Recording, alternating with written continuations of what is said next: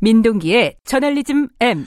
네, 저널리즘 M. 오늘은 뭐 코로나 관련된 얘기겠죠, 아무래도.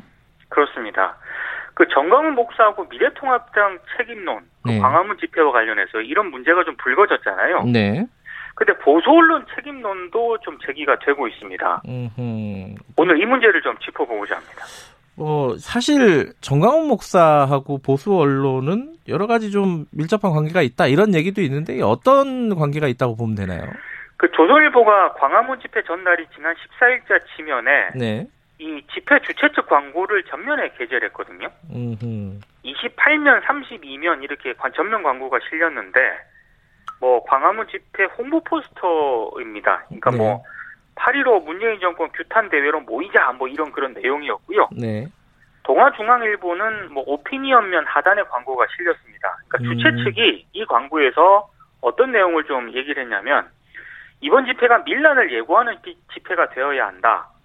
뭐 이런 내용도 있었고요. 네. 그러면서 전국 각 지역 담당자 개인 연락처와 함께 8.15 국민대회 지역별 버스 시간표도 조선일보 광고에 게재를 했거든요. 네. 그러니까 이 광고를 보신 분들이 조선일보가 사실상 광고 게재를 통해서 집회를 독려한 것 아니냐 이렇게 비판을 제기, 제기를 한 그런 상황이고요. 예. 이 조선일보 홈페이지에 올라온 지면 전면 광고 단가를 좀 보니까 네. 컬러 기준면은 지정할 경우에는 9,900만 원이고 네. 면을 지정하지 않으면은 6,600만 원이라고 합니다.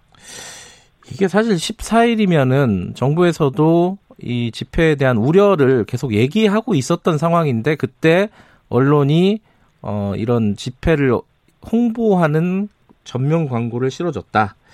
그게 어 9,900만 원이다. 뭐 이런 얘기네요. 이게 근데 사실 이제 이런 의견 광고라고 하잖아요.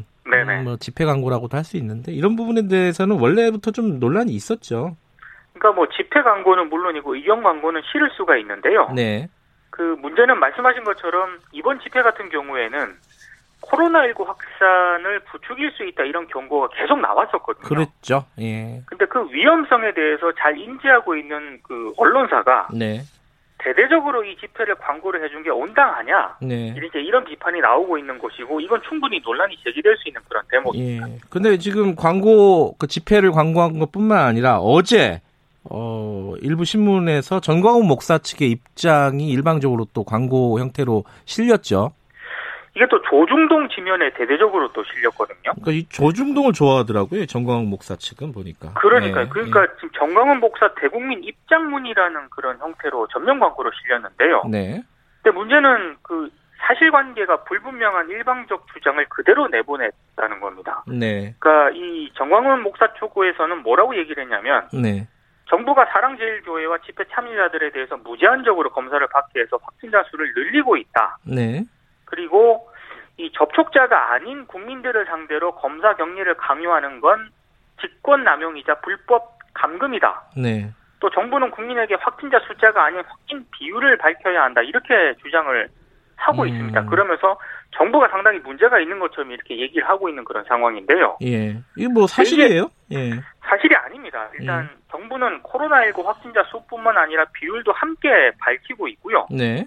그리고 감염병 관리법 시행령을 보면은요. 어, 뭐, 이렇게 감염병 환자라든가 병원체 네. 보유자와 접촉하거나 접촉이 의심되는 사람이라거나 예. 감염이 우려되는 사람을 감염병 의심자로 분류를 하고 있거든요. 네. 그러니까 이 기준에 따르면 사랑제일교회 교인하고 광화문 집회 참석자들은 감염병 의심자로 분류가 충분히 될 수 있고요. 음. 그리고 정부 방역관은 이 법령에 따라서 감염병 의심자를 입원 조치하거나 격리 조치할 수가 있거든요. 예. 예. 그러니까 뭐 불법 감금이라든가 뭐 확진자 비율을 공개하지 않고 있다 이런 거는 사실이 전혀 아닙니다. 어쨌든 사실이 아닌 부분이 광고의 형태로 실렸는데 이걸 언론사의 책임을 어느 정도 물을 수 있느냐 이게 기사가 아니니까요. 이건 좀 논쟁적인 부분인 것 같아요. 그러니까 광고와 기사는 구분해야 한다는 그런 반론도 예. 있더라고요. 예, 근데 이제 좀 반대로 좀 질문하고 싶은 게 예, 그럼 신문사 같은 경우에는 모든 의견 광고를 다 실어줬던가 음, 뭐 광고비를 낸다면 혐오 주장이나 사실과 명백히 다른 주장을 그대로 실어줬는가 음, 제가 알기로는 그렇지 않은 사례가 굉장히 많거든요. 그렇죠. 네. 음, 근데 최소한의 검증은 해왔는데 이번에는 조중동이 정광훈 목사 측 주장을 검증 없이 이렇게 전면 광고로 실어줬는데 네. 제가 봤을 때 이거는 상당히 좀, 좀 온당한 태도는 아닌 것 같습니다. 네. 음, 그 실제로 검증을 못했다면 그 자체로 언론사 책임이 크고요. 예. 사실이 아닌 줄 알면서도 실었다면 저는 더 큰 책임을 물어야 한다라고 보는데 네.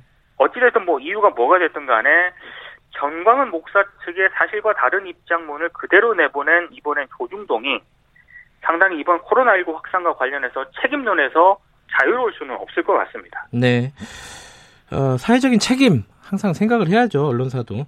그렇습니다. 자 여기까지 듣겠습니다. 아, 그 토리준이라는 어, 청취자분께서 양성 판정이 아니셨네요. 띵구리 기자님 어, 이런 분 보내주셨는데 아직 결과는 안 나왔죠. 어, 예. 미리 말씀을 해주신 것 같습니다. 여기까지 듣겠습니다. 고맙습니다. 고맙습니다. 예, 저널리즘 M 고발뉴스 민동기 기자였습니다. 지금 시각은 7시 37분입니다.